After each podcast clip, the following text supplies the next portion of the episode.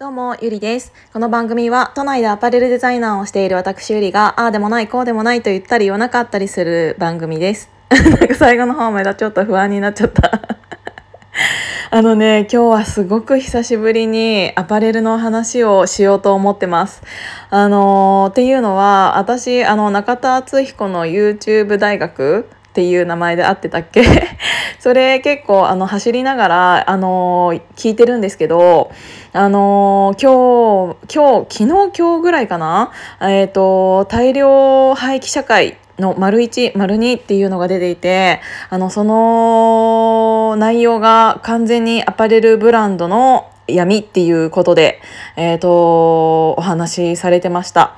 でこの内容っていうのはえー、とこの「私のヒマラヤ」っていうラジオがあの元々の音源なんですけど、うん、そこでお話を過去にさせていただいた内容とほぼほぼ一緒だったけど、うん、それを私じゃなくてあの中田のあっちゃんがそれを言ってくれたっていうことが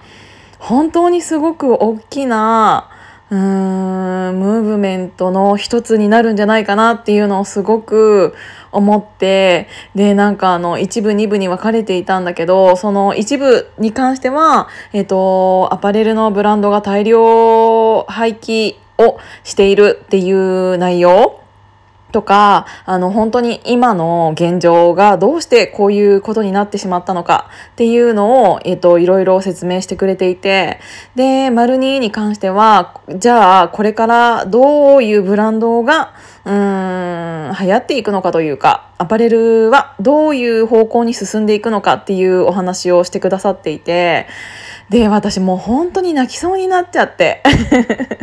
もうなんか話してるうちから泣きそうなんですけどなんかこれはねノートにも以前私書かせていただいたんだけどっていうかどうしようかなこれ南部製になるんだろうっていうぐらいすごく長くなっちゃいそう。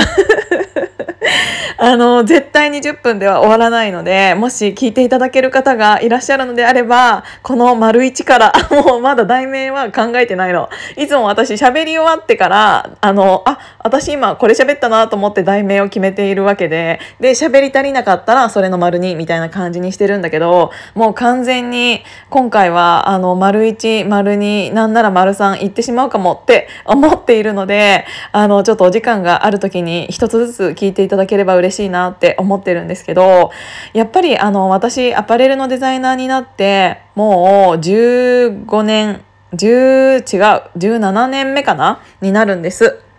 で、あのーアパレルのデザイナーになるぐらいだから洋服が好きで入ったんですよ。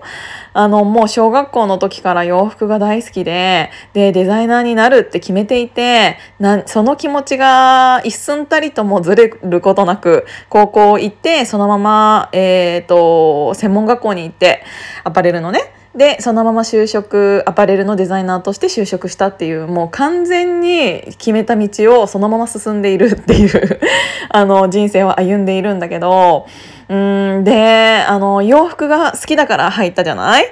なんだけどあの好きだからこそ許せなくなる部分っていうのがすごくあってこれは本当に何回もお話しさせていただいたことがあるんだけどうーん自分がいいと思った記事いいと思った形っていうのを作れることっていうのはほぼほぼなくてあの売れる服を作らなきゃいけない。なぜならそれは仕事だから。これって当たり前のことだし、えー、とアパレルデザイナーだけではなくあの全ての職に関して言えることだとは思うんだけど、うん、私もその歯車の一つというかになっていてあのどんどんどんどん服が嫌いになってきちゃったのね。あのこんな気持ちで服作らなきゃいけないんだっていうのがあの仕事って割り切れたらよかったんだけどなんせ小学校の時から小学校低学年の時から大好きで入ったあの洋服のデザイナーさんっていうお仕事だったのであのそれをうん自分の中でうん心のなんか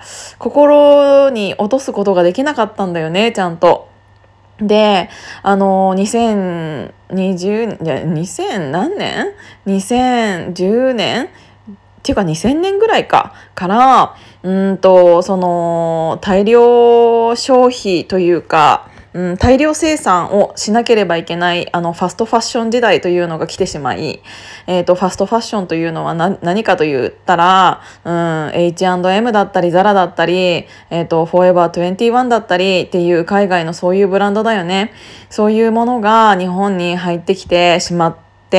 あそこで本当にガラッと変わった。なぜ何が変わったかって言ったらうんそれまでは、えーと、メイドインジャパンっていうその日本製の洋服だったり、えーと、中国製だったとしても、えーと、日本人の目がちゃんと行き届いたあの製品っていうものが日本のこのアパレルブランドには多く出回っていたんだけど、えー、とあそこからすごくガラッと変わって何が変わったかって言ったら安くて可愛いものがすぐに手手に入る世の中になってしまった。それってあのー、別に悪いことじゃないかったんだよ。だって安くてさ今年流行りのこういう服がこんなに安い値段で買えるのって思ってみんな買ってたでしょ？今も買っているかもしれない。で、そういうのが当たり前になってしまうと、えっ、ー、と、ドメスティックブランドと言われるその日本である程度のクオリティを保っていたブランドさんっていうのがどんどんどんどん潰れてきたんだよね。あの、ある程度うん、そのファストファッションよりは高いけどでもちゃんとこだわりは持っているブランドだった。なんだけどそれよりもみんなは大量生産されたそっちのブランドを選んだことにより、えーと、日本で作っていたそういうブランドっていうのがどんどんどんどん廃業に追い込まれてそのブランドが廃業に追い込まれるということは日本の工場さんそういう生産していた背景っていうのもどんどんどんどん潰れてきた。だからもう日本で生産しているものなんてほとんどなくて、アパレルはね。で、大体中国に行ったんだけど、今は中国もこんなになんか、えっ、ー、と、うん、世の中が、えっ、ー、と、変わってしまったから、まあ変わってしまったって悪いことではないんだけどね。えっ、ー、と、経済が、えーと落ち着いてきたので、そうすると人件費が上がって中国で作ることっていうのよりまたバングラディッシュとかあとはうーんベトナム？で、えーと、ほとんど生産していたりするんだけどなぜそっちの方で作るかって言ったらやっぱり結局人件費が安いからっていうあのどんどんどんどん安いところで大量生産をするっていう方向に行ったのね。あのーそういうファストファッションが日本に入ってきたことによってうんと日本の人たちもそういうブランドしか買わなくなったからうんとそのクオリティを保つ必要がなくなってしまったから必要とないん必要とされていないえーと、国内のブランドっていうブランドっていうかブランドしかり工場しかり生産背景がどんどんどんどんなくなってしまって、えーと、大量生産をするのが当たり前の世の中になってしまった。でも大量生産の何が問題かってもう社会問題だよね。あの日本だけでも10億枚という枚数の、うんと洋服が毎年捨てられてるの。それは新品の状態であの今私が話していることっていうのは本当にその YouTube 大学で中田のあっちゃんも言っていた話なんだけどもう10億枚って意味が分かんないじゃん。その枚数が日本だけで毎年捨てられてんの。そのなんで捨てられてるかって言ったら大量生産するから。じゃあなんで大量生産するかって言ったら大量生産した方が安いから。あの半分捨ててもいいぐらいうんと半分捨ててもうん。いいから安く工賃作るお金っていうものを抑えてその洋服を作る。で余った分は捨てる。それをあのー、ハイブランドだったとしてもやっている。それっていうのはオープンにしてはいけない、うん、アパレルの中の当たり前だったんだけどそれを、うん、去年一昨年ぐらい、えーとバーバリーとかがあのー、オープンになってしまってすごい叩かれたっていうのがあるんだけどあんなの全部のブランドがやってるほとんどやってる。それがアパレルの中の当たり前だったから。っていうことで1回もう9分半を過ぎてしまったのであの今までのアパレルっていうのがどうしてこういう社会になってしまったのかっていうのをざくっとだけお話しさせていただきました。引き続き聞いていただける方は引き続き聞いていただきたいです。今日も聞いていただいてありがとうございました。じゃあまたね。